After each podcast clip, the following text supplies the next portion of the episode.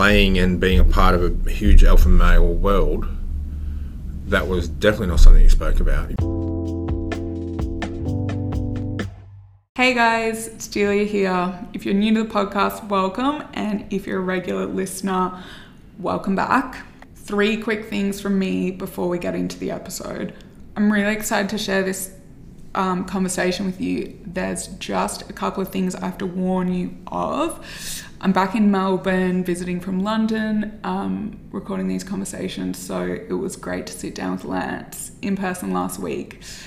It is an intense conversation, and there's uh, some gesticulation going on, including hitting the table. And I knowingly put the microphone in a spot where it picks that sound up. So if you hear that sound throughout the podcast, that's what it is. And I hoping that by telling you that that's what the sound is, it makes it um, less disruptive to your listening. I really hope it doesn't get in the way of you hearing the conversation because I think it's really important. And on that note, I uh, want to warn you that we are talking about substance abuse and suicide. So please be mindful of that before continuing to listen. And last thing, thanks again for your support uh, with this podcast, especially for sharing it, sharing the conversations with people after you listen. Um, that is the biggest way that the podcast grows. So please continue doing that if you found this conversation helpful and you know, especially if you know someone who's struggling who might benefit from listening to it you can also feel free to review it if you want. And if you don't want to miss future episodes, then um, whichever podcast app you're listening to, there should be some kind of follow or subscribe button. I think that helps the podcast grow as well. So thanks again, and on to the episode. Okay. Yeah, because how this came about was my friend heard you speak at Old Scotch Yep. Footy Club Yeah. And he said something that stuck with me that I don't even know if it's something you said, but I've been it's been helping me What is it? so much, which is something like that you depression feel like having experienced all this feeling suicidal and whatever it is something that you just constantly manage even after getting out of like the really dark time but Yep. you every day it's like taking your medicine that you do these things in the morning okay so it's true yeah so i've been thinking that because i've had a rough couple of weeks mm. and i'm like okay dearly this is your medicine go for a walk Yeah. outside meditate Yep. take omega-3 like whatever it is. Yeah, yeah, yeah. like tr- have a green juice because this is part of your medicine and this is what you have to do Yeah, yeah, yeah. So you're, you're are we going or you? Yeah. Okay, cool. um, I think it's more about the talking that that it's a you give yourself the opportunity of the the framework, right? So your self care process, and no matter where you're at on the on the continuum. You know, whether you're flourishing or whether you're languishing or whether you're right in the middle and just you know going through different challenges. You talk about people play the victim in this world because they don't give themselves the opportunity to be better right? So, and that's how I look at it, and that's how I see it, and that's how I feel it, and that's how I act it, and understanding that fact that, you know, from you give yourself every opportunity from when you wake up, and uh, if that's four o'clock in, in the morning, which you know I do, go do my meditation, go to the gym, you know, it's walk or whatever it might be. That starts off my day, my knowing that I've actually given myself opportunity to have a good day because I've done that. Well, I have those days where I don't do that, but that's perfectly fine because I need to read my body and I need to read my mind and I need to be able to be uh, adapting to the fact that I might be a bit, bit tired for that, that day, but I'll still do something that's going to help. So, what is the what are the pieces that I'm putting together for that framework of my self care to make sure that I give myself that opportunity to have a better day? And it, you know, it, everyone's different in what works for them me, exercise is a big thing. It's a huge thing. It's been a big thing for my life for forever. You know, but also slowing down and, and taking some me time and chilling and you know listening to you know audio books.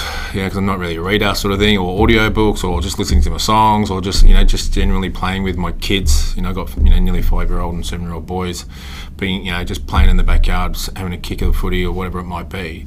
They're parts to my self care You know, when you talk about the people that live with mental illness and the fact of you know they're languishing on their on their mental health continuum on their journey, we keep talking about is the fact that they don't give themselves those opportunities to say, okay, what could be better? What could I do better? Or I'm just going to rely on somebody else to do that for me. So how's that working? And you don't cure your system by just going, okay, I'll go for a walk and tomorrow I'm I, you know, I don't have you know a level of mental health diagnosis. The fact is the consistency in your actions over a period of time, and that's why they call it behavioural therapy, right? It's not outcome therapy; it's behavioural therapy. So, what is the things that I'm doing for myself to make it work for me? Um, you know, and as I said, exercise is a big thing for me. Spending time with my kids is a big thing. Spending time with my wife's a big thing. Drink, not drinking alcohol is a big thing for me. You know, and I get judged for that. You know, people, there's judgment that comes out, and then this is what we sort of face in everyday society: is that you get judgment over your decisions for your own for your own health. But I'm a bit, a bit of a fu to a lot of people because that's just that's what works for me. You don't like it, bad luck, and that's what works for me, and that's what works for my family. So if I can do that, and I can give myself those opportunities every day, open it up. Do you ever wake up and there's that voice that's like, no, you don't deserve this, or I'm. It's like that self sabotaging thing. Uh, not, not on the wake up. I have my there's experiences that go through like everybody else, right? We have all different stresses from different domains of our life. You know, professionally is is uh, in the work sort of life. There's a lot of moments that happen that you go, oh, maybe I don't deserve this or don't deserve to be able, and that's just your life and that's your brain. That's how that, that's sort of how it works. But having those tools to understand, okay, when those moments come in play, that they're just moments, they're just thoughts, but don't be controlled by your thoughts. Allow your actions to bring you back. You know, my steps in play of what I do for work, what I do for myself, what I do for my family, will put me in a good position moving forward. I'm so reliant in terms of my judgment, my self judgment. We talk about self sabotage, it's self judgment, right? So, in terms of how that works, if I'm so reliant on the outcome, then I've already lost if I put my behaviours in play, then I'm in a better position. I'm not always going to win. That's not how it works. But I'm in a better position to be better. Mm-hmm. Yeah. But it's life. Okay, so can we go back to the start? First question on this podcast is always how did you grow up? That's yep. more just to give like the yeah, sense yeah, yeah. of the culture you grew up, up in. Yeah. and then we'll get into your story. Yeah, cool. Cool. So how did I grow up? I grew up good. You know, I had a good, I had a, had a solid life. I mean, family, uh, like most, not everyone. I, I get understanding and more experience in life. You see, you know, different dynamics in families and how they don't work and how they do work. You know, my my my dad was a you know he was a, a former played soccer for Australia, so he was at a high level for sport. My mum is a, absolute champion and a and a beautiful person and is just an absolute lion you know, typical lion sort of uh, matriarch of her family in terms of the protector and how she worked and how she operated through both professionally and personally. And I had a brother, an older brother, and older sister. Um, you know, and the life of us was all about sport. You know, I started playing basketball when I was four years eight, four years of age. You know, most most kids have got three left feet at, at four years of age. So, but I was playing, I was developed, I was I was ready to go, and sport became my life and our family's life, and that's how it rocked. Um, and that was our escape, and that was our thing that made sure that we were all good. Um, you know, we had challenges, you know, like a lot of people and a lot of families do. You know, there was some financial issues going on. You know, we went through recessions, going through all the things that happened. You know, but my parents always worked their bums off to give us, my brother and my sister and I, the opportunities of life. Um, and you know whatever opportunities they were. It was not about going on fancy holidays or those sorts of things. It was all about opportunity to play sport and be connected to a community, and that was what our life was about my life really took a bit of a bit of a challenging experience through school. You know, I wasn't quite, I wasn't. When I say I wasn't the academic, I was actually quite smart, but I wasn't. Um, I didn't like school. Like you know, most, a lot of people around they don't like school, but my um, you know the experiences I had through primary school, not fitting in, not being, not being really connected to what should be the happiest times of your life in primary school, right? And why did you feel like that was? Um, I was bored. I think I was bored with school, bored with it. I was always, always getting in trouble. Always sort of, um, as I said, I was. My mum explains it this way: that I should have actually been up a grade. I was never challenged through primary school, as, as challenging as primary school can be. I was never challenged, so I'd always finish my work, you know, 20, 20 30 minutes before everybody else, and then get bored and go, oh, what am I going to do here? So I start trouble. You start trouble like that with kids at that age, they don't like that, right? Like nobody does. But I didn't know that's what I was doing. Um, so not fitting in, and you know, quite because I was physical. Like I was, I've always been a big fella. Um, so my life was, you know, was, was quite physical, um, and that sort of didn't sort of sit well there. Then I went to a new high school. I mean, I went to high school. Um, similar things were happening, like, and it was just, and then I, you know, sort of wasn't fitting in.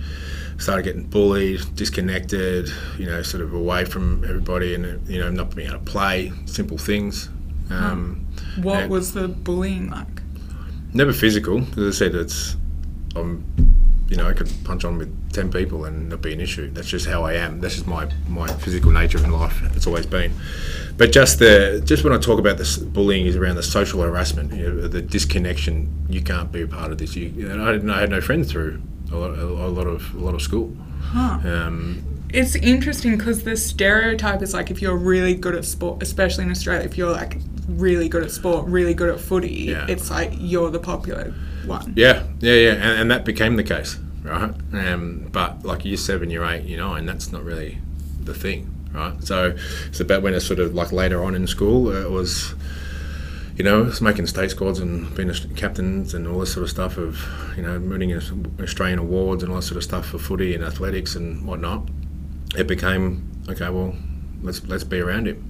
Um, which is an interesting way to look at it and feel it and, and relive it and understand it. Um, you know, there's still issues that I, I'm facing today from that, you know, that I'm still working through.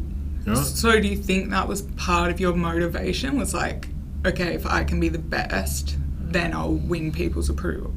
Nah, never my motivation to win people's approval. My motivation to be the best was just because I wanted to be the best. Um, and I had an opportunity to be the best. Um, and through junior footy, through junior athlete, you know, athletics, basketball, the whole thing, um, I loved what I did. And I, I loved playing. I loved playing sport, and I loved winning. And that was my thing. Like if I, if I wasn't winning, it was the worst thing in the world. Um, So, was that like an escape? Footy sport was an escape. I think sport for everyone is an escape.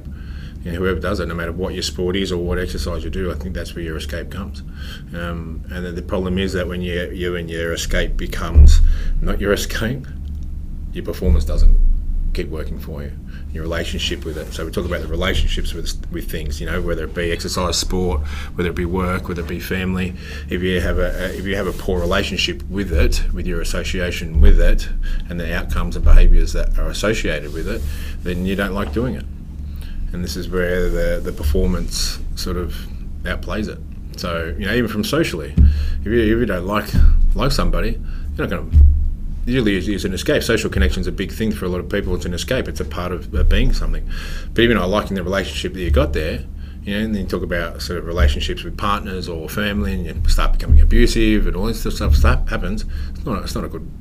It's not a good way to be. But there's always a reason why you actually got into that in the first place. So sometimes, you know, the things that aren't in your control, so other people's actions and how they're going about things, you know, the the outcomes that come from that is something that you've just got to understand. And, and how do you work through that? How do you go, okay, well, this is my life and this is the big part of self awareness that we people always forget. How's it making me feel? Am I, am I enjoying what I'm doing right here? Am I enjoying this person? Am I enjoying this experience? If I don't, well, what am I going to do about it? How am I going to change that? Do I need to say something? Do I need to just change how I approach things? Do I, you know, the, the actions from other people, you actually also don't know what they're going through. So their behaviours towards you, uh, nothing to do with you, but it's something that's going on back here that goes, okay, well, this is this is not the way it's going to go. hmm Yeah. So did your relationship with sport ever change? To Yeah, yeah, it did. So when I played AFL, it it was like that.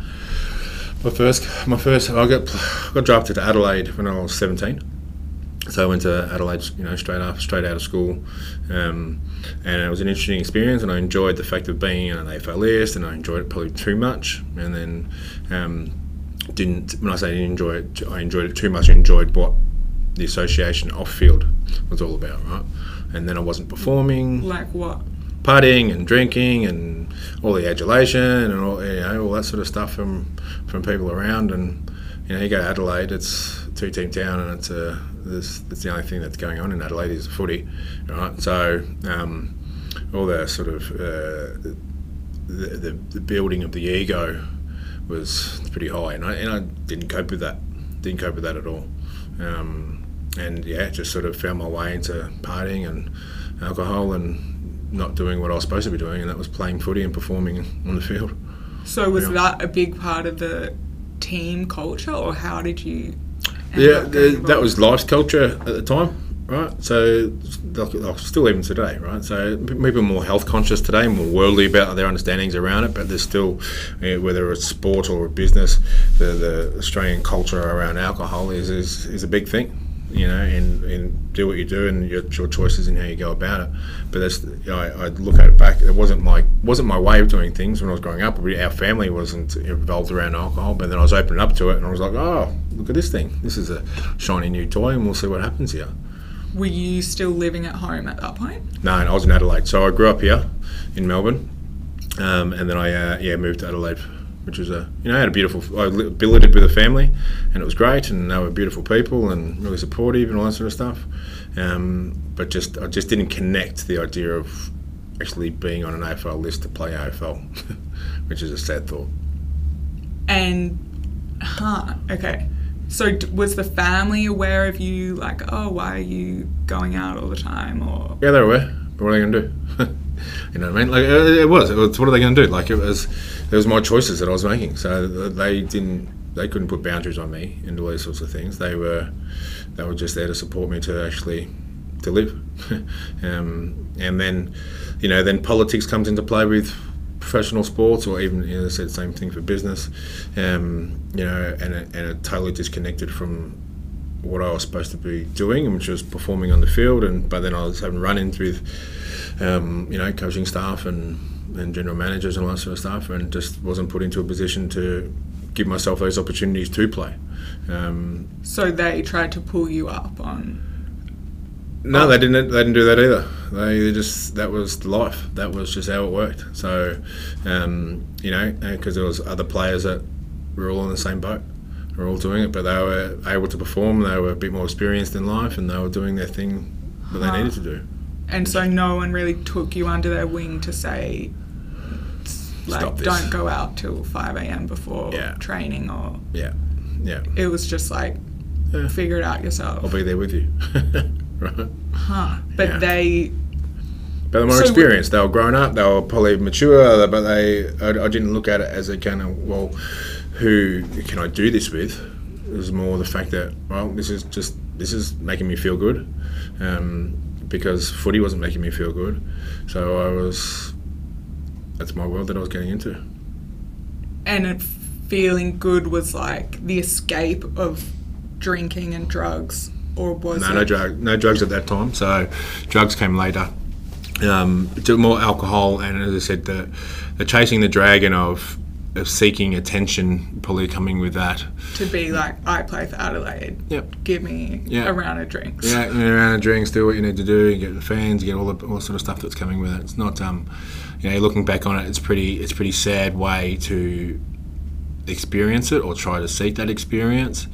Um, but you know, as a 17, 18 year old, that was a hadn't been open to sort of worldly experiences like that before. Um, I was like, oh, Yeah. let's do this. And of course, like we, because I went to whatever college here near the turf club and it would always be mad mondays footballers would go there so we as like 18 year olds like We'll go. we've got to go and like meet these foot and it was like oh a footballer bought me a drink you know it is Yeah. that and half the time it's like is he actually a footballer It could be any random bloke yeah, trying to yeah. So it really is that culture and especially yeah in adelaide when that's like the sport It's 25 years ago when I'm talking about, right? So, um, we- we've come a long way in life and society, and, and the ways, as I said, we're more worldly nowadays, and people are more health conscious and understandings that go about things. Um, but alcohol is a socially acceptable drug. I'm saying right, so it is, and it is. So people ex- get into it, and it's not your relationship with alcohol that's the problem. It's a relationship why you are seeking alcohol to be your experience. I think that's where people are falling down. Um, you know, get into it and you have one drink too many. The choices that come from drinking and doing these sorts of things um, becomes an issue. Mm-hmm. Yeah. Okay, so then. Then I came So- back to. I left. I left. I, I had enough. So I left. Uh, left Adelaide. Um, they, you know, I was, I was performing. I started performing.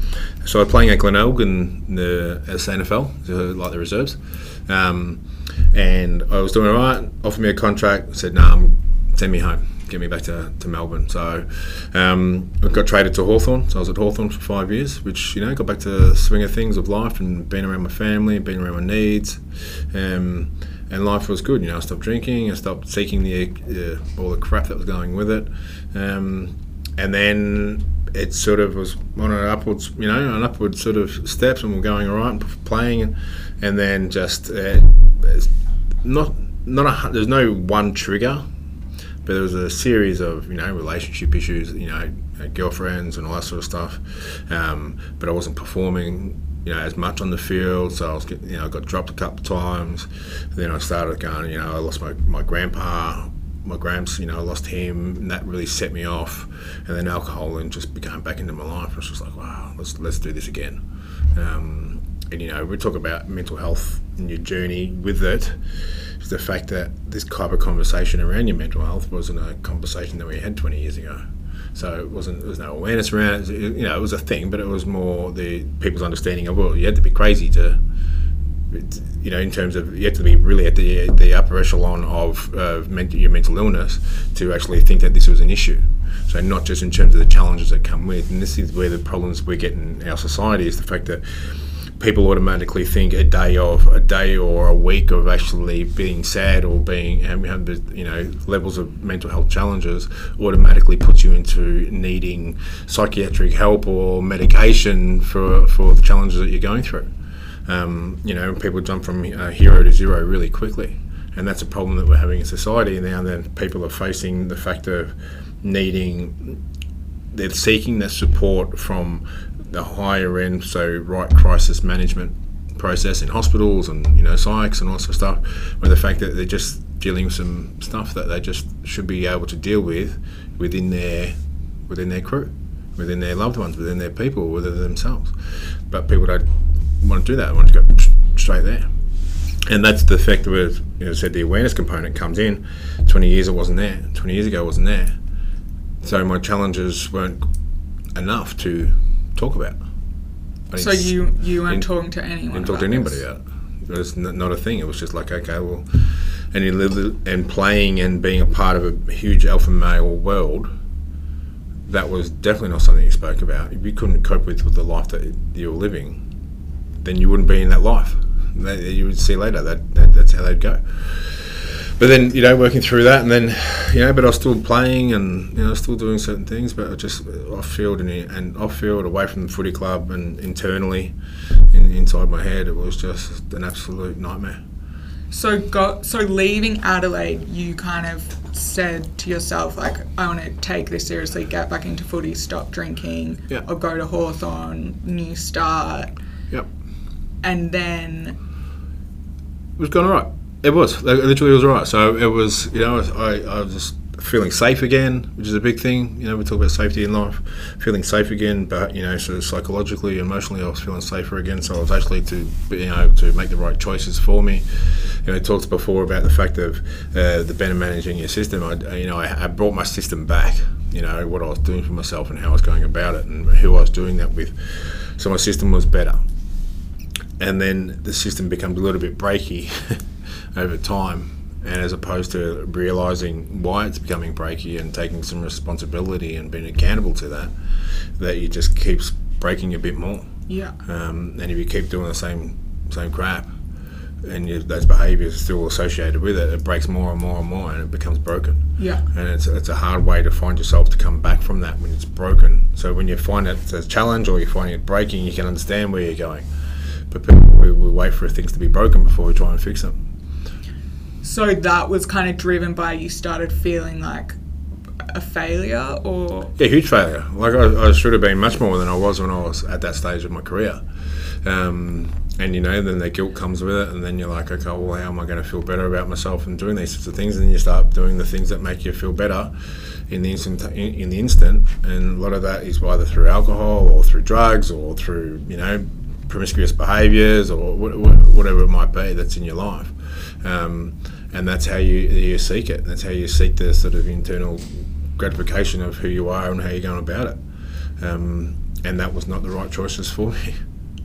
And were you feeling depressed at that point that you started getting back into drinking and so or did so it kind of follow up? So a bit of it's a bit of a chicken or the egg, right? So why was I doing it to get to sort of thing? So it's, it's understanding is coming back. So you know, in terms of the levels, there's there's levels of depression, right? And people that know this, and we're talking about the continuum that it's on. So people people always have a level of depression in them because there's sadness that comes with that, right? So um, in the emotional state or the lack of self worth that comes with that, but that becomes worse and worse and worse depending what level you're at. My level of de- depression at the time, I believe, was hugely challenged in terms of my emotional state because I just didn't feel worth. I, I'd had no worth in who I was. So I seeked worth from things that weren't worthwhile, right? So there whether that's through relationships, um, people socially, uh, through alcohol, through fighting, through whatever it was, I seeked it for the wrong reasons. So my relationship with it was poor. Then, but my in terms of depression was the fact that if I don't show anybody that I'm because I look you know, like I look invincible in terms of physical capacity, in terms of how that goes about it, but I wasn't. No one's invincible to in your emotional state. No one is, right? No matter even Dalai Lama is not emotional, you know, invincible. Maybe him, but that's about it. But in terms of not invincible to, but I couldn't let that to be seen because that's not who I was seen to be right? So people knew me as the tough guy, the party guy, the, the, the guy that nothing could break. And that's what I thought. Speak to other people might be different, but that's what I thought. So I had to keep putting this front on that I'm that I'm I've got this. I'm, I'm not breaking. Up there's nothing wrong with me. I'm going to get this. and it's going to happen. But then you're sort of you know away from people, the thoughts that come with having no worth, no self worth, um, you know, are dark. They're hugely dark. Um, and it's really hard to see unless you talk about it at the time, which is a really hard thing to do. And I'm not saying this to people. It's the fact that people we talk about this all the time. Is the fact that we say talk, talk, talk, talk about these things, but it's an unbelievably challenging thing to do. Yeah, it is a huge. It is so, especially when you're in an absolute midst, like in the middle of that sort of darkness, and you're right there at the bottom of the sort of well, and you you can't see light at the top, and it's the conversation is a really hard thing to do, and, and who and who do you going to have that conversation with? Because that first conversation, if that's not taken seriously from somebody else, because they're scared of saying certain things, and the judgment that comes with that, then you don't talk more. So your your experience of going, okay, well, when I was feeling like this, and I talked about it, it didn't make me feel better. So when it happens next time, why would I talk to somebody again? So did that happen to you? You tried yeah. to. T- well, cries for help, right? So, and how people hear those cries for help is different. So there's, there's moments where I talk to, to people at footy. You know, you know, obviously my, my parents could see it, but it was not really a sort of thing that we spoke about at, at home. Um, but as I said in the footy world, it was like, okay, well, now you're good. Let's go develop, go train, and you'll be right. It'll, it'll, it'll all happen. It'll, it'll all work out um, and it didn't. so, what would a standard week look like in that period when you were playing for Hawthorn but you'd started getting into drinking again? What would it look like? Um, so, you know, we, we were in a stage there where it was sort of becoming professional. It wasn't professional at the time, wasn't full time. It was still, you know, you were at the club most days, but you know, there for you know a few hours as opposed to what it looks like now, where you might be there for four to six to eight hours a day, right? So people might have had other jobs and whatever. Yeah, might have other interests or you know doing their education or whatever it might be, but or just, just weren't being there.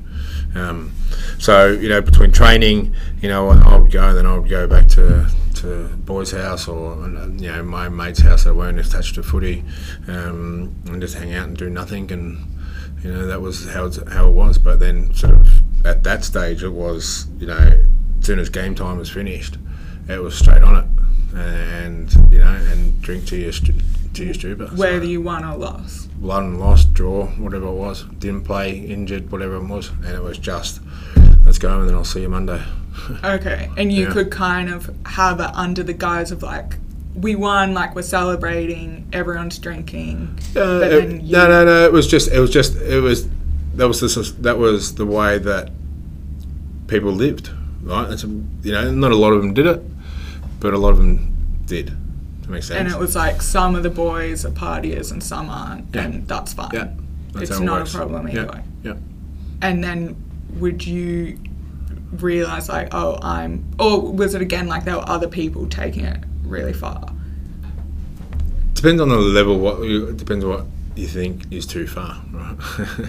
so, so. Everyone has a different interpretation of what that level is, and, and then where you're at and why you're going. So it's better as opposed to you know some people like it, you know, have a few drinks and do their thing and be home by one o'clock. Whereas you know I like to be home by like seven the next morning. That was that was how it was. And did you ever look around like no one else is here and why am I still going at 6 a.m.? Or you could brush it off as like, yeah, it's part of the culture.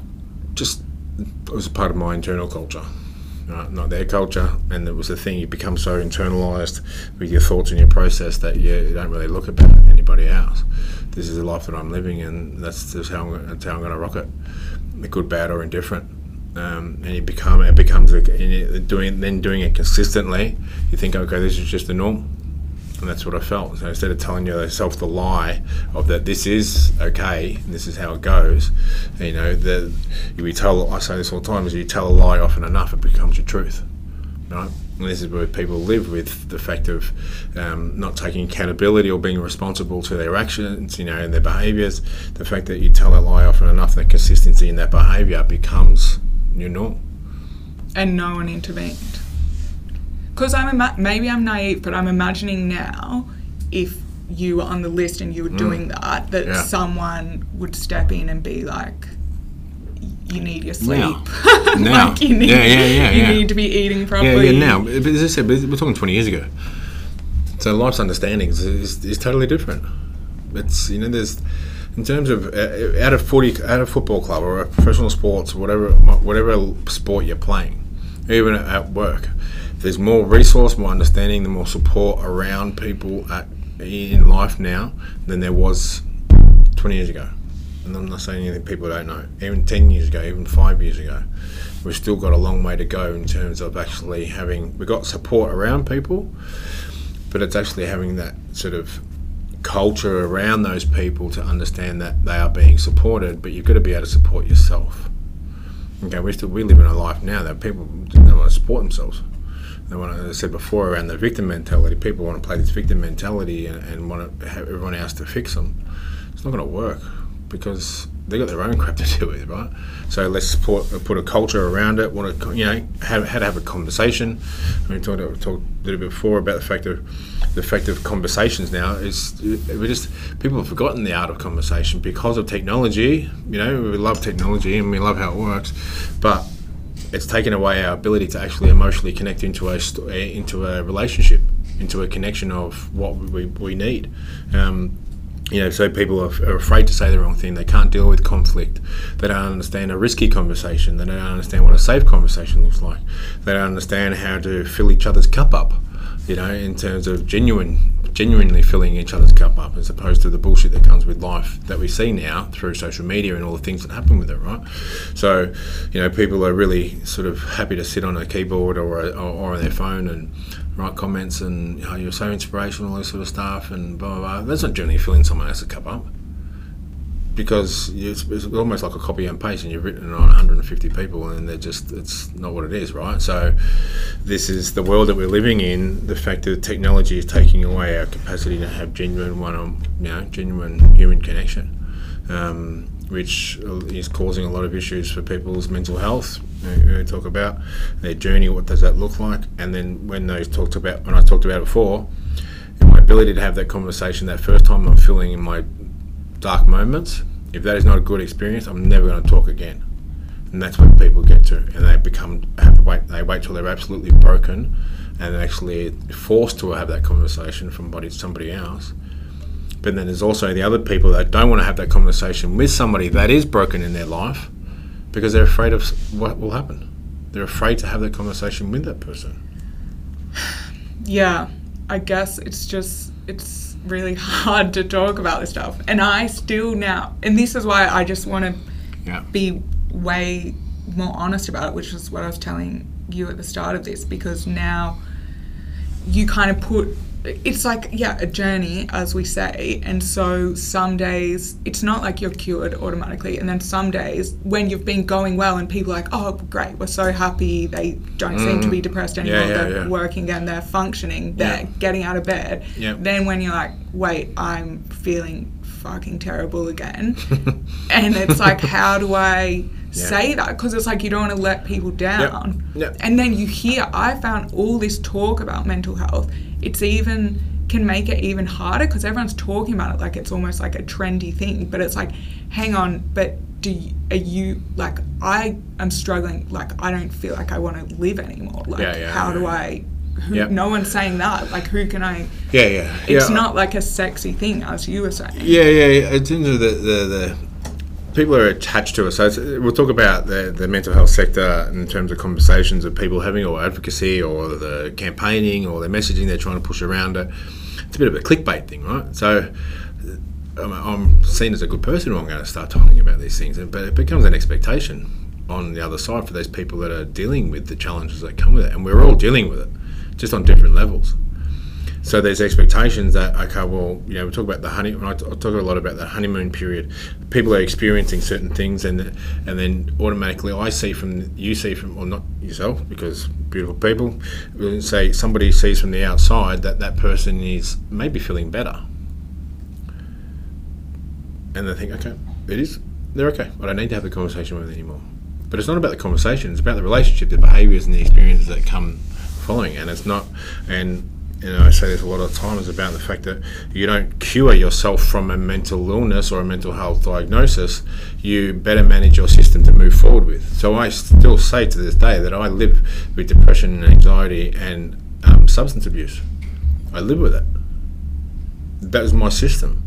But we've all got a part of that breaking part in our system that we need to better manage that system to make it work for you. The conversations that we're having, there's so much pressure in our life to actually feel bloody on top of the world, right? And happy, and, and you know, I'm all, all over it. And uh, if if you're seen to not be at that stage, it becomes actually worse. So instead of, you know, people dropping, so we talk about that. I I keep mentioning this continuum, right? The mental health continuum zero languishing severe crisis that's the real challenge huge and then you work your way through to flourishing you know on top of the world doing cartwheels down the street that's 10 right instead of the when people always go okay how do i get to a 10 but it, 10's not 10's not achievable 10 is literally in today's day and age and how we go about things 10 in terms of society's expectations of what a 10 looks like is not achievable It might be achievable for a moment, for an experience, for a part, but it's not. It's from day to day consistency in act- activity and, and behaviours. It's not achievable. So what's my base camp? And if I can keep my range, and I don't have a base camp of eight, I have my my base camp is a six between a six and an eight. That's for me is okay. What do I make? What do I need to do to get to that? and Understand what that looks like. There's going to be experiences that come through and go. I'm going to have my moments where I'm going to drop back to a three or a four, hundred percent but if I have my framework with what I start my day with, how my actions and my behaviours look like, I can actually bring myself back into that range as quickly as I possibly can. So there's no pressure on me to de- be there, but I understand what I need to do to get there. So, but people go, okay, well, instead of the experiences, instead of dropping back, you know, a couple of scores sort of thing, and then getting myself back to that level, people drop and they keep dropping and they keep dropping, and as opposed to the because of society's pressures and expectations to you to be better, because I actually don't want to deal with your crap, because it makes me feel bad. I'm worried about the, the fact that me having a conversation with you, you're going to bring me down. You're going to make me anxious. You're going to make me feel, you know, have depression. I'll make you have depression. I can. The difference between having depression and being depressed is people forget. Depression is, you know, we're talking about clinical mental illness, clinical diagnosis, mental health diagnosis. Being depressed is feeling the, the absolute the worst of sadness that comes through with worth and coming through that period of time for that moment from that experience. Not having a depression where I actually uh, or whatever level that is that it is for a long period of time not just for a day yeah? But this is uh, you know this is why we have these types of conversations there and it's just hopefully it opens people's eyes up and ears up and their hearts up to these understandings and you know that we're all going through it. It's mm-hmm. um you know, yeah, every every single day. Like you know, even this year, from last year, not this year. This has been great because it's only it's only a couple of weeks old. The last year was a hugely challenging one for me personally and professionally. Um, you know, so much to the point where you know my worth, my instead of being in my base camp, even though I was doing all my right things, oh, I was right back in three, four for a, for an extended period of time. So I went back and seeked help. My wife had read that in, my, in, in me and my, how I was going about it, and um, had that conversation with me because we openly talk about our things all the time, um, and I'm very lucky to have my wife in my life to be able to do that. Um, and we went for a walk one day, and she said, "Well, what do you want to do with it?" Exactly what she said to me the day after my last suicide attempt in 2011. What do you want to do with it? And that's putting that accountability back on me. What do I want to do with that? And that was, oh, I need to, maybe I need to go see someone again. So, 10 years after my last psych appointment, I went back and saw my saw a psychologist who you know Dr. Carey is um, an amazing person in my life and you know has been for a period of time um, just as friends but I'm very lucky that obviously from the work that I do um, I had that relationship with her and, and, you know we worked it through and it was a series uh, a long series of uh, you know conversations we'll, t- we'll say I like this word um, and you know I'm in a much better place than I than I was three months ago. Let's just say that. And are you able to not be hard on yourself, like oh, you know, I I'm running this mental health charity. I should be like in perfect mental health. It's huge, huge expectation on that, and and you know, it is. It, you know, we're coming up to our tenth anniversary, tenth birthday. We're going to call it um, this month, next month. Um, in terms of being sent from founded as an organisation. There's huge pressures I feel socially to about, but you know I think the biggest part of why I am still been in this sector for you know for ten years, which a lot of people sort of have come and go on that journey, right? Um, is the fact that I'm still understanding that I'm who who I seek that pressure and expectation from that comes from externally, huge, and it's all, all around. But the way I go about things is I'm pretty open to being vulnerable. And I'm pretty open to being real in my conversations. I'm pretty open to who I do that with. And I, you know, I'm not a huge social media person where I put my feelings and all these things out there. On I don't see it. That's what I need to do. I have my people in my life that I have these conversations with. I have my mentors in my life that allow me to process both personally. You know, I have, a, I have an emotional coach. I have a um, you know business coach. I have all these people in my life, these mentors that work through and have those conversations for different reasons.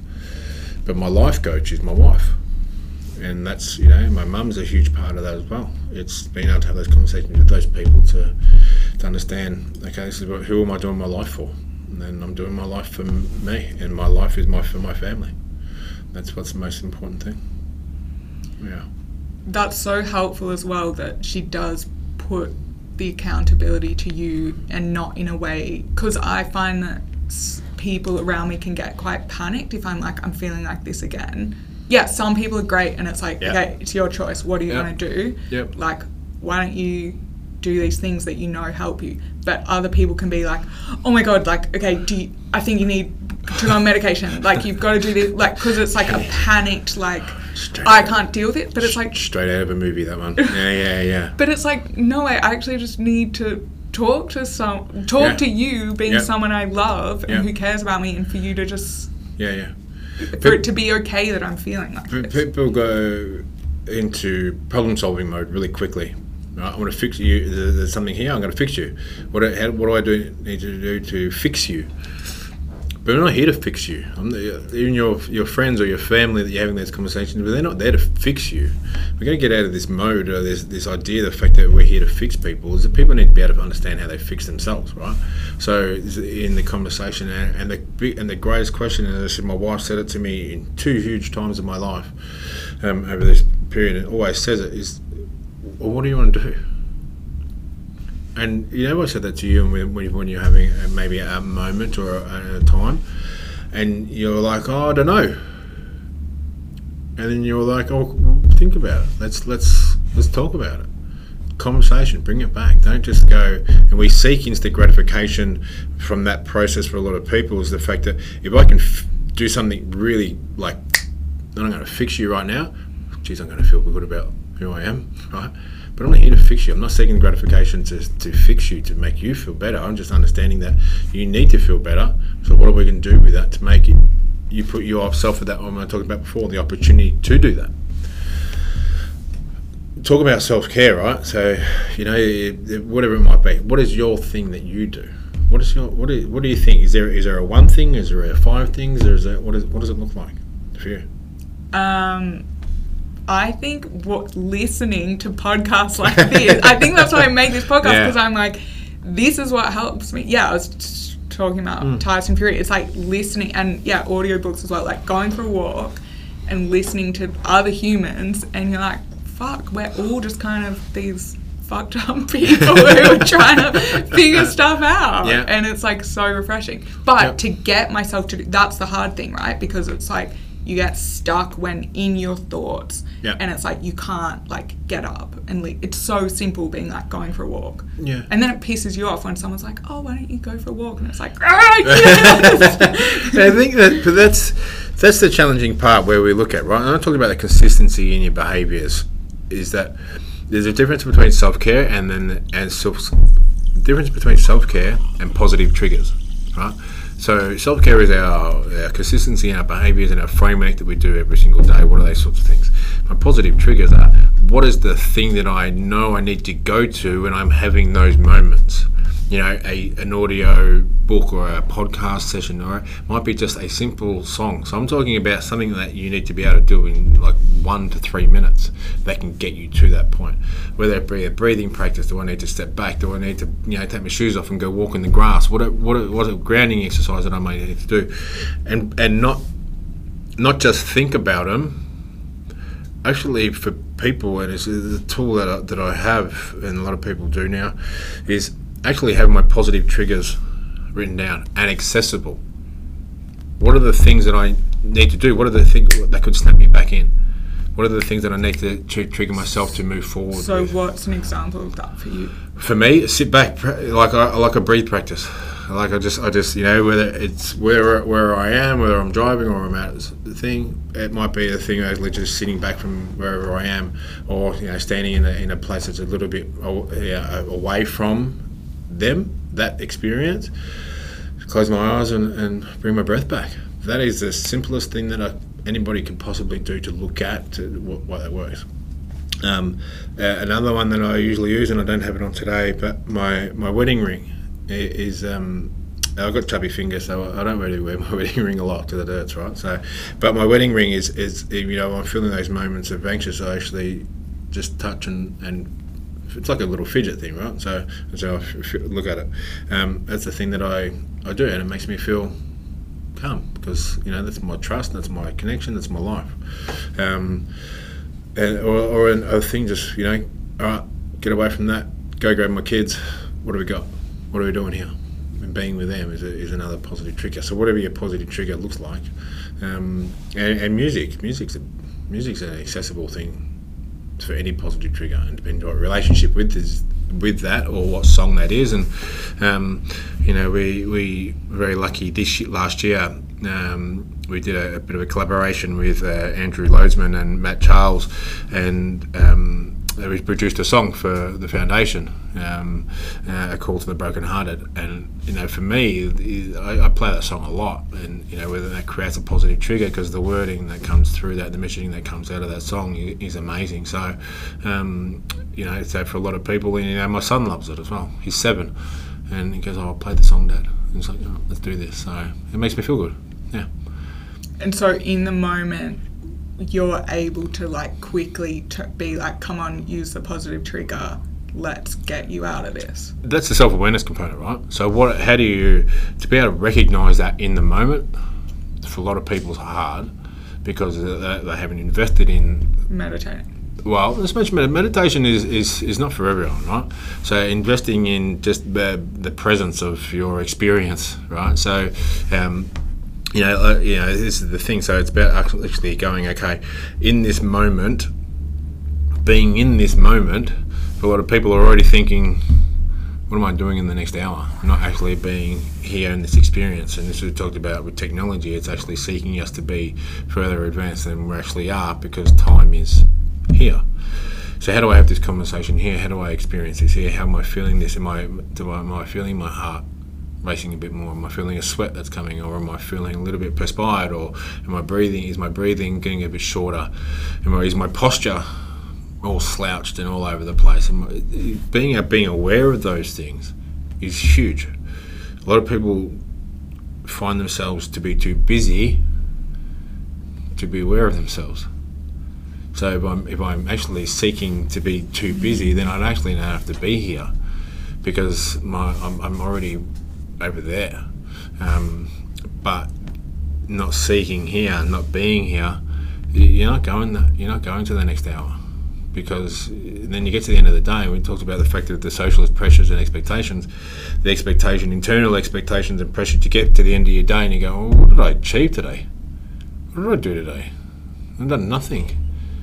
It's not as a matter of fact that you haven't had a result, but you look back it, you actually, well, if I had to slow down here or I had done this a little bit differently here, then that's cool. You know, there's there's questions you sh- people should ask themselves in, in terms of in, uh, being able to be accountable where you are on your continuum in terms of your experiences through to be able to, you know, not so much score yourself, but in terms of understanding where your mood's at for the different parts of the day and not doing, and not waiting for the end of the week and go, oh yeah, I had a good week. We, we all have okay weeks, right? There's certain experiences that go are good and there's certain ones that are not so good. But how did I behave in those experiences, right? So if I can do that more consistently and understanding how I behave into it, as I said, becoming behaviour focused, not outcome focused, and then it's going to be a lot more positive, hopefully, moving forward. Mm-hmm. So going back to the continuum, Yeah. so we kind Yeah, of got yeah, yeah. That's on just what I do. It's the conversations. We're all here. yeah, Yeah. this is how it always goes. So, how low did you get on that continuum, or what was the point that you were the lowest? What point? I had, a, had years, years of being in a one, right, that sort of zero to two space, years of it, and um, just lack of self worth. But then that I didn't understand who I was, what I was. You know, when I finished footy, um, for my last year at North Melbourne, I was I was taking um, uh, taking substances to party. Uh, when I was at North Melbourne in 2000, 2005, coke, speed, weed, pills, whatever whatever it was. And that was the life, and that's how we're going about it. And um, then 2005 finished at North, and then it was just let's let's go and finished playing footy. Um, didn't sort of wasn't didn't work for a period, period of time.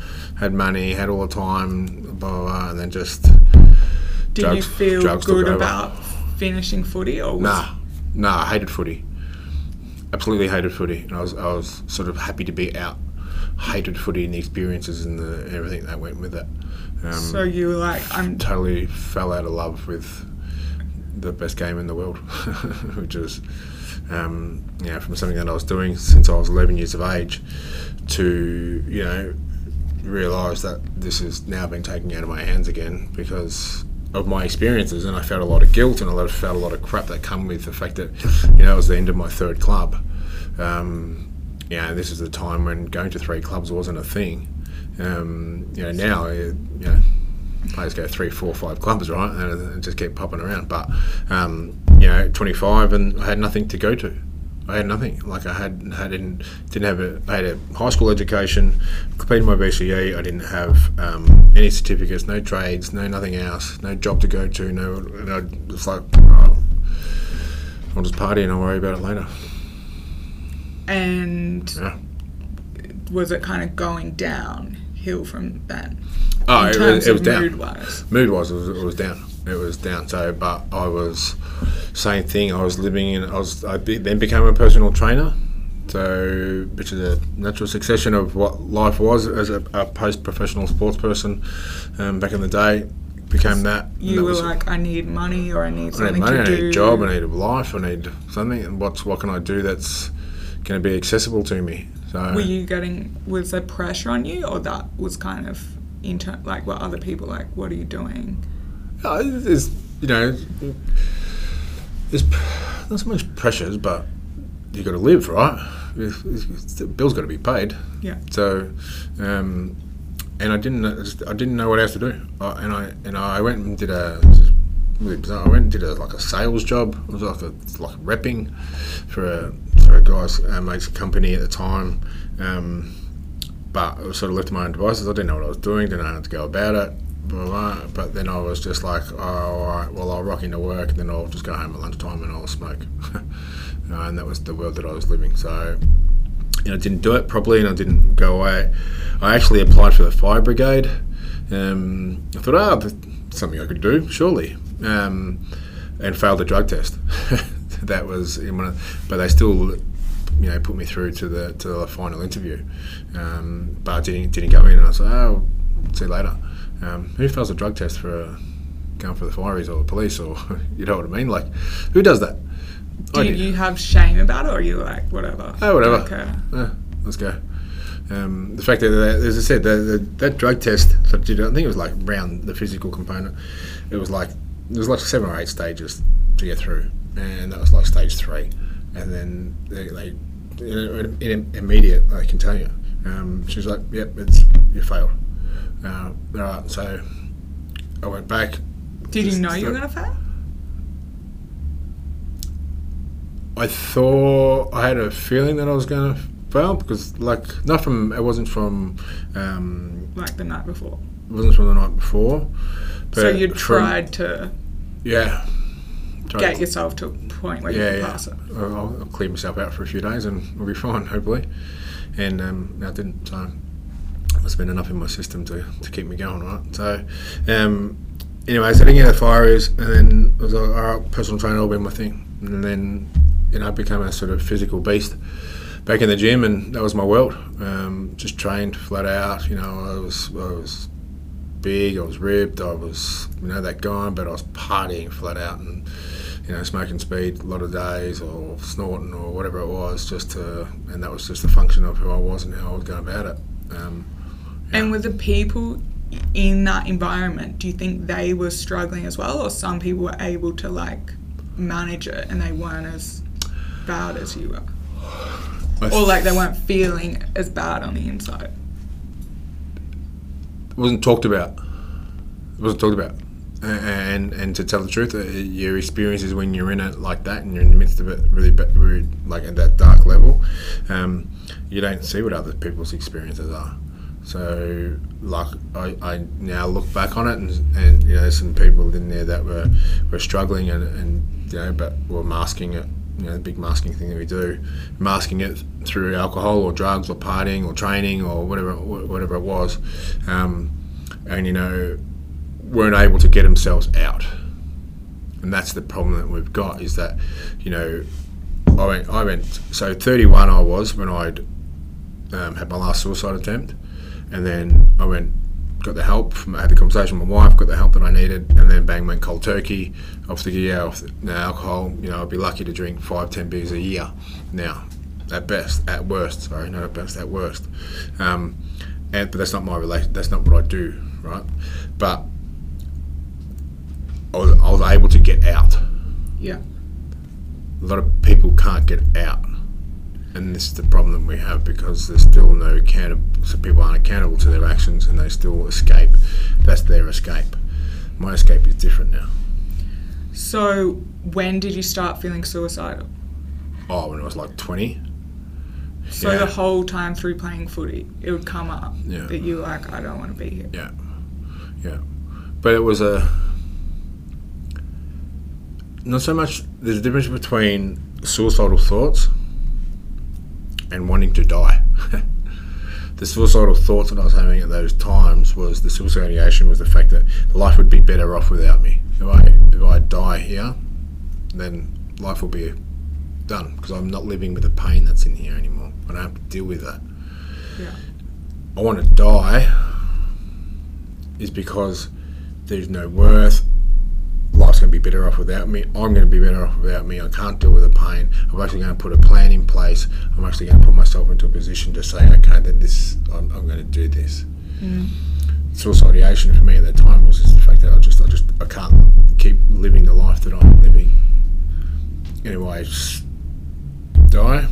I'll wake up tomorrow, and that's the thoughts that I was being able to have, um, which was not positive, not ways to go about it. Everyone's experiences are totally different. But then through that sort of, you know, from when I finished footy, you know, I'd put certain plans in place. You know, there was trees that I'd drive into that I'd contemplate or I had planned to drive into. There was buildings that I'd, you know, dr- you know, or there was weekends where I'd take so much drugs to say, okay, well, this is going to be it. Um, not consciously putting myself into a position to take enough drugs to do it, but I would take them and then I would still survive. Um, you know, I did that for a pe- long period of time. And then the last time was, you know, I was on a roof and it was just like, let's let's let's see what this looks like. Um, you know, and slept for a few days and I was going to jump. Um, got down off that roof after you know, a few hours and went back in and smoked myself to sleep. And next day I was able to have that conversation. So So you kind of decided like I want to I want to get help at this point. I didn't decide. No, no, it's it's a hard one, right? Because your decision becomes from a series of experiences over a period of time, and it wasn't okay. Well, I'm just I'm, I'm feeling better now. I'm gonna, uh, you know, I want to get help, and then the help's gonna work. The conversations with my wife was, was, you know, like, what are we going, what are you going to do with this? What are we going to do now? What do you want to do? Who are you going to speak to? So, um, know, I couldn't speak to my friends about it.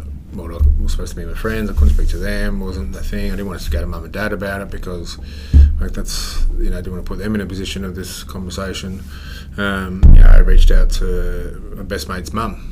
Actually, that I, you know, she was a, a nurse, and I had a great relationship with her, and you know, she's had experiences dealing with a lot of this stuff for a period of time, and had a conversation with her, and then you know, she's like, "Well, we'll go. We've got to put you in to see a doctor." Um, so I did that and saw my doctor, and then like go, well, what psychologist are we going to go see?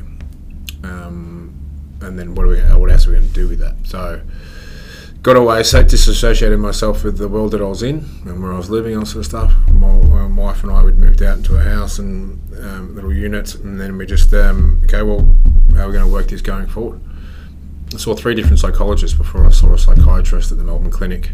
Um, uh, which really that find that was a final opportunity of being able to deal with my crap, deal with the challenges, deal with all the things that were going on in my life, and how am I going to move this moving forward. So um, we put it all in play. A lot of sort of huge soul searching time.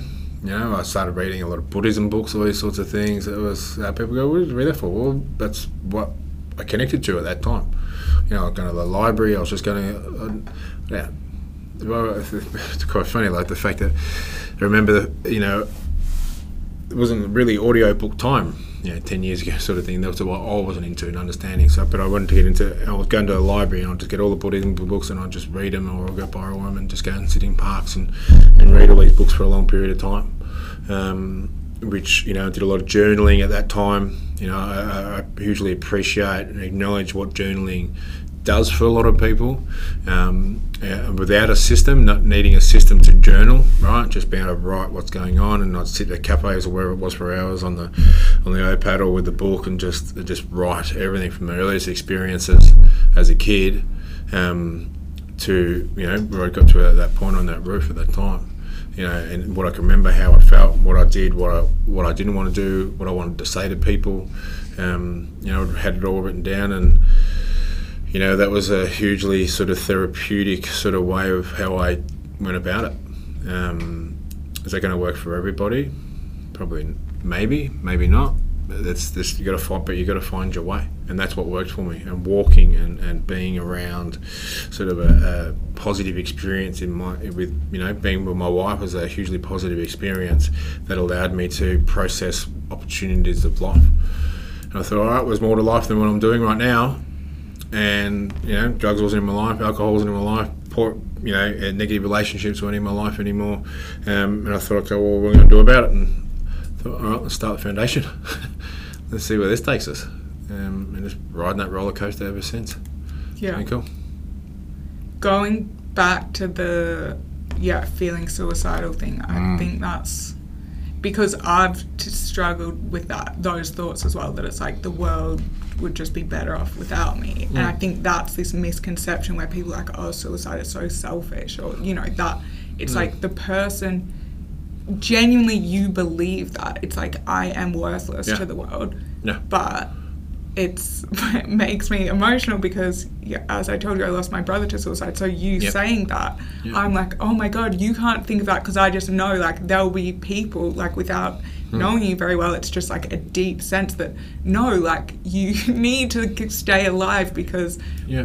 you. So it's this really confusing thing, but I think that's what people don't understand. And even like my dad on the way here this morning, he I was talking about you know these conversations help. For example, this friend who struggles with Yeah. sometimes feeling like she doesn't want to go on anymore, and he was like, "What?" But like.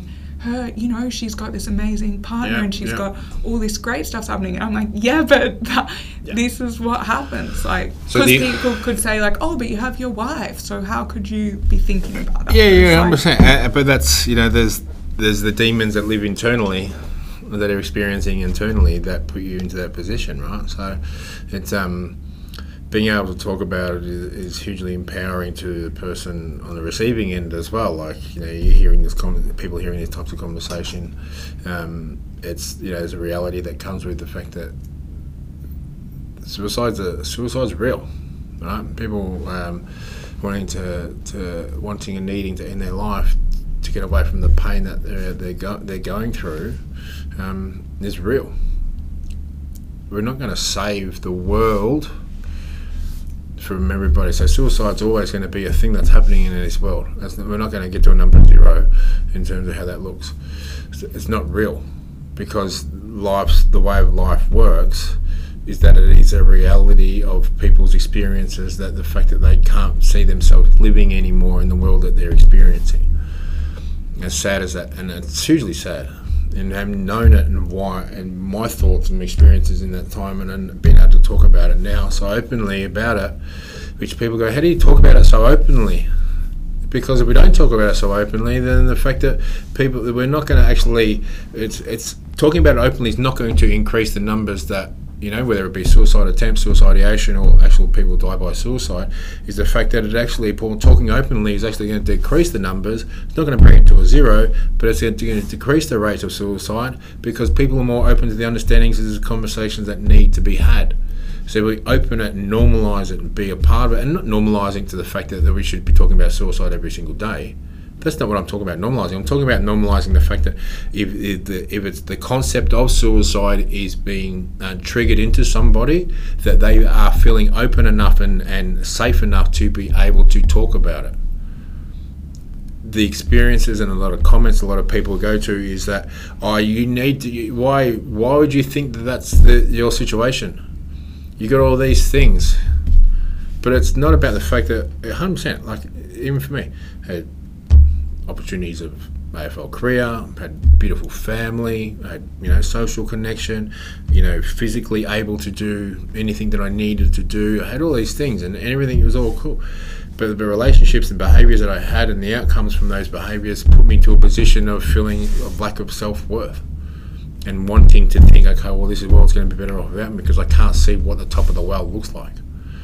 So we get ourselves to a point where we're going, okay, well, suicide is the reality and we can have these types of conversations. People are making those choices for themselves. It's not selfish. It's the fact that they can't live with the pain that's going on in their head and their heart. But a lot of bitterness comes from that. A lot of anger comes from that from the people that have been left behind from suicide, which is really hard because you've got no no answers to your questions. And you sort of just go around and around and around and around and around. And people take the power from those conversations and those experiences and actually push it moving forward, like you're trying to do earlier in terms of actually opening these experiences to people and the reality that it is from your experiences, you know, from 12 years ago, but to the fact of okay, a lot of people will still hide hide behind it as well. You know, we did a video we had a video project a few years ago now called Left Behind. So we had people that have been left behind from suicide. We can you know, find it on YouTube and whatnot. And you know, across all channels, it's you know, it's had you know, over a million views talking about it. It's openly talking about people's experiences of why how they felt being left behind from someone that suicided.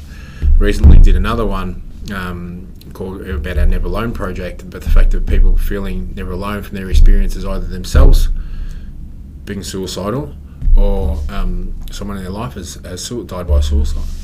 And, and the same messaging keeps coming back is the fact that just the anger that comes with the why. There's not too many people that can be comfortable with the fact that that person that's that person's choice, whether you like it or not. and you, and you keep coming back to the fact of what could I have done differently? What could, I should have done this. I should have done that. And that's just going to hurt you more the fact of you having not having answers to those questions or those moments or those experiences. Um, but as I said, for moving forward, to find the power in the fact of conversation and back, getting back to connection and the reality that we're in this together. You're not in it by yourself. We're in this together. That hopefully we'll have more positive experiences. Mm-hmm. Yeah. Yeah. What do you think? what do you think? I forgot to ask you if there's a point because we've been talking for an hour and ten minutes. Are we? We're on fire. Go. No, you're all good. All good here. Because it's like there's so much more. Lots I to talk about. I could ask you because we haven't talked much about yeah your work, what you do now. Okay. Yeah, yeah, yeah. So the foundation. So we um, uh, love me, love you. So and the the, the meaning behind the meaning behind the name, as I said, I um was going through that sort of uh, soul searching phase of my life and how I was going about it. And, and as I said, the Buddhism books were uh, a lot of readings around that and practices coming from that, and about understanding how you, how you, you actually need to be able to find that internal love before you can actually accept or be a part of the love that's out there, right? So, how did you get onto the Buddhism books? No idea. I I don't know. I um. I, yeah, I just I, I don't know. I was in the library. I was like looking at stuff, uh, self help or whatever it was, and so oh, well, let's see what this looks like, right? Um, you know, yeah, meditation, yoga, all those, those sort of things that I'd like. Okay, well, I've experienced this in the past and see what this looks like, and then opened it up and became became a thing. Um, you know, now you know, it's been a roller coaster. Ten years, no, there's no doubt. There's one's from the general awareness of the sector, mental health sector, ten years ago to what it is now. In, in you know the technology and social media and all these things, and everyone's an expert now in, in, in the mental health sector, delivering programs or whatever it is. Um, you know, there's there's been royal commissions into the mental health systems in, in in Victoria, the fact that it's broken, all this sort of stuff. But we just there was a system that's not broken; it was just breaking because it didn't know what the system needed to be. Right? Um, you can never see foresee the future. So, did well, you? Sorry, when you yeah started getting into it, or even yeah. when you started getting help, did you have shame around it? Nah. You were just like, this is who I am and this is I'm it. figuring it out. And the more, the more, you do it, the, the more open people are to those conversations. And yeah. starting the charity, you were like, because I just mean the juxtaposition from AFL, where it's like, especially when you were playing, where it's like that tough yeah. culture, were you like, yeah. oh, what am I doing entering this new world? I think more the fact that the more conversations that I was having with people, the more conversations I was getting back of their experiences. Or thanks for talking about this. You know, someone in my family, you know, there's that experience that someone's had a connection to a devastation um, or devastating experience over a period of time. Um, and the more open it was, the more reality, more you know, there's taking away the um, the white jacket syndrome that can come with psychology, which people you know prefer to listen to someone with lived experience as opposed to a person that's you know um, doing an amazing job in being a psychologist or psychiatrist or someone that's you know mental practitioner or whatever it might be. Um, but our idea of the whole thing when I started the foundation was I don't want people to go through what I did. And if a connection, a conversation, a program, a presentation, a podcast, an event, or whatever it might be, can help that person, one person, not just that one person, and I'm done my job and see you later. Help those people um, find a way to see how they can be better or feel better. Not be better in terms of success of life, but feel better in their emotions and their experiences to move forward. And then that's that's cool you know, it's a pretty positive experience, I believe. You know, and I get stopped in. I get stopped in shopping malls. I get stopped in actually, you know, going for walks. I get stopped here and there all the time. And people say, "I heard you say this. I heard you here. Or, you know, part of you. I've been your event or whatever it might be," and, and said, "You know, you've changed my life." Or thanks, or blah blah blah. And, and that um, you know, from all the experiences that I had from growing up to through high school, through to footy, through to post footy, and some experiences and, and some behaviours that I put onto people that were inexcusable, and and you know I apologise profusely all the time to the experiences that I put onto other people from what I was going through. Um, uh, makes me feel a little bit better. Doesn't make me feel the best but I feel the back they're making an impact makes me feel a little bit better every single day. But if I can't do it here, then you know there's no, there's not the the foundation's not genuine and it needs to be genuine. We need to have the reality, we need to have that great connection. Um, you know, and now we, we know what we do well. Uh, you know, we have a welfare warrior training program, which is a peer support training conversation uh, program, which is literally what we've been talking about right here. Is about that ability to okay, so we've acknowledged the situations or experiences that people are having in, in people, but it's how do we start, manage, and exit a conversation. That's the program and, and being able to do that in a, in a way that makes it accessible for people to experience those moments and then understand what then support does what does support look like. For, so you know when you have those moments and those people go panic stage that sort of stuff how am I going to fix you? It's not about fixing it's about starting managing exit conversation how do I get that support for you so you can actually go do this? That's our program we talk about do you know, we do journey presentations. We've got an online platform called the Never Alone Community, which is how-to guides from a whole range of different topics and all that sort of stuff. But it's creating conversations in there. Um, and then we have a we do work with a partner of ours that offers free counselling programs. So you know, for a system that's broken in this country, being able to offer free counselling to people, um, no matter what their situation is or what experience or where they're at in the continuum, um, you know, makes us feel the fact that we're actually making a huge difference in this world. Amazing. Yeah, that's life. That's what we do. And we love it. So, um, you know, we're, we're our we're trademark, registered trademark around Never Alone. All our programs, all our events, you know, foundation, you know, we're, re, we're, we're looking at a, a, relaunch of the foundation in terms of being um, not called Love Me, Love You anymore, but the Never Alone Foundation. Um, really sort of bringing it back to that positive messaging, the fact that we're all in this together, mm-hmm. which can be huge. And what would your advice be to someone who is at the point that you got to on in 2011? Yeah. And they feel like I'm so deep in this, like how can I get from here to where you are now? First of all, it's not about getting to where someone in partly not saying anything wrong, but getting to somewhere else, someone where someone else is, sort of thing, or where someone else could be. But the fact of okay, let's pull this back. Okay, I think that the the biggest part of this, for in terms of um, something that I would say to people, is the fact that you your your worth is here. Right, so your worth is here. Your worth is while. Your worth is here. You have your people, but you love you. We need to bring you back. Let's make this make this happen let's go, let's get down, let's get, let's slow down our process, let's write down. I think this writing down thing is a huge one for me. Let's write down where we are. What am I experiencing? What am I feeling? And then at the end of it, look at it and go, okay, what do I want to do with it?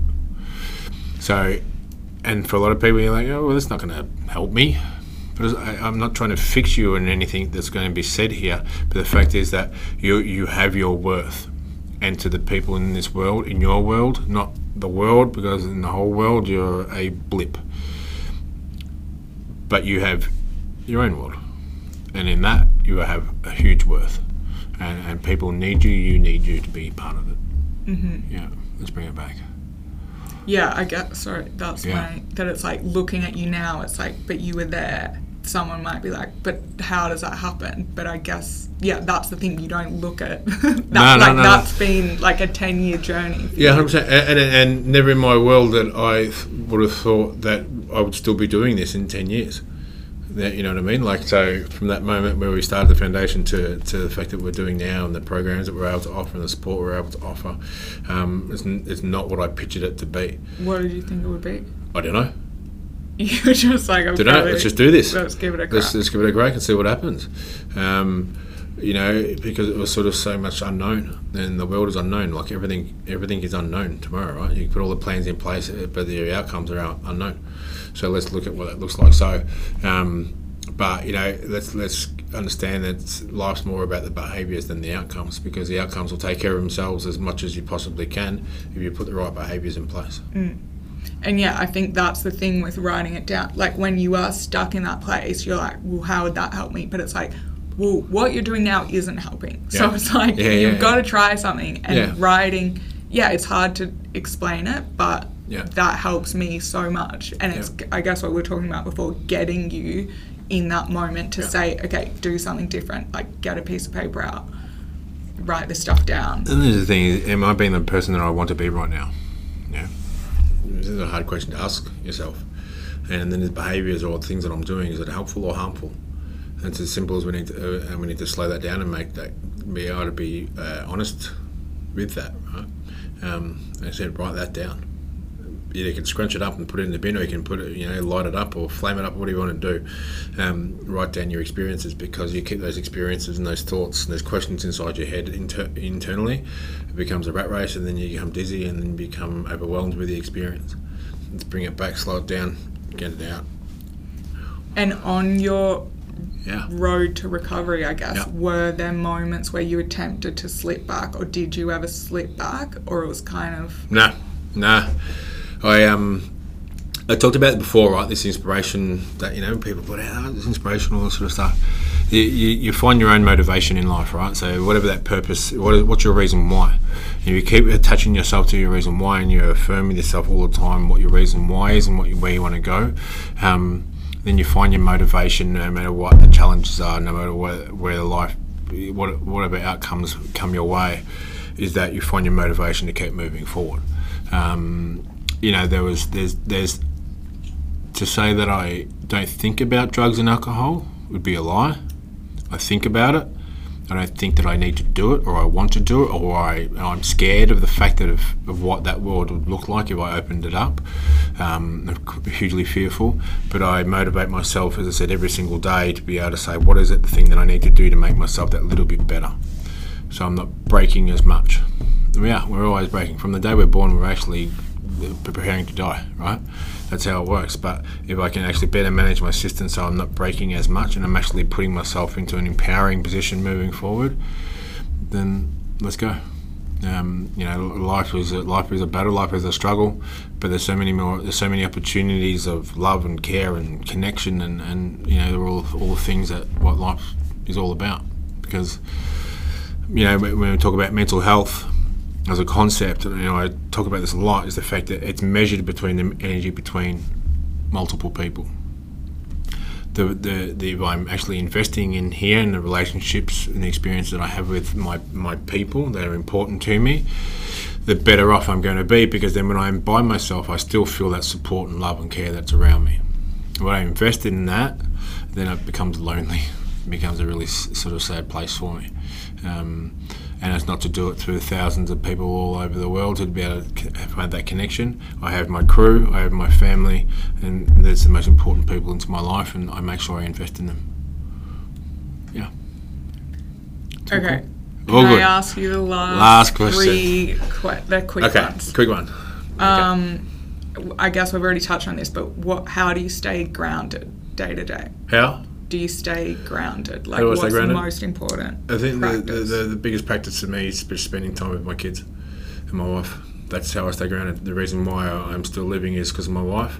The reason why I want to create uh, an impact in opportunities of life through the foundation and other opportunities that we're about to launch into this year um, uh, is the legacy of my kids. And you know, I see the opportunities of opening up a world with them, not to them, opening up a world with them, um, is what keeps me grounded every day. Which book had the biggest has had the biggest influence on you? um, I read a book called Feel the Fear and Do It Anyway by Suzanne Jeffries, I think her name is. And I'm not a reader um, at all, and but she was one of she was it was one of those books that I was reading uh, at the time, uh, and I've done it a number of times and experiences. That's probably had a big impact on me. And I said, there was a, there was a Buddhism book, and I can't even remember the name of it, and it was like literally not even 100 pages, and that opened me up so much. Damn, I want to know what it is. Yeah, I just, I yeah, I couldn't remember what I was. But I I read a whole range. It would have been fifteen Buddhism books, different types of books that I would have read at the time. But there was this one that was about hundred pages. I remember it was my first book that I opened up to it. I was like, oh, let's go more. Yeah. Amazing. Okay, final Yeah. question. What three words describe the best version of you? Best version of me: strong, vulnerable, caring. Amazing. Yeah. Thanks for coming on. Thanks for having me. Anything- Wait, how can people Well, find your work? Yeah, it's the same. It's yeah, all over social media. Um, yeah, website at lovemeloveyou.org.au. Uh, as I said, we're, we're going through a process at the moment uh, to relaunch into the Never Alone Foundation. So, but all the all the social media, which is obviously I talked about before, being the devil for some. Um, you use the right way. It's a, it's a great place of connection and it can be the angel for a lot of people. So, Amazing. thanks very much. Thanks for having me. Good conversation.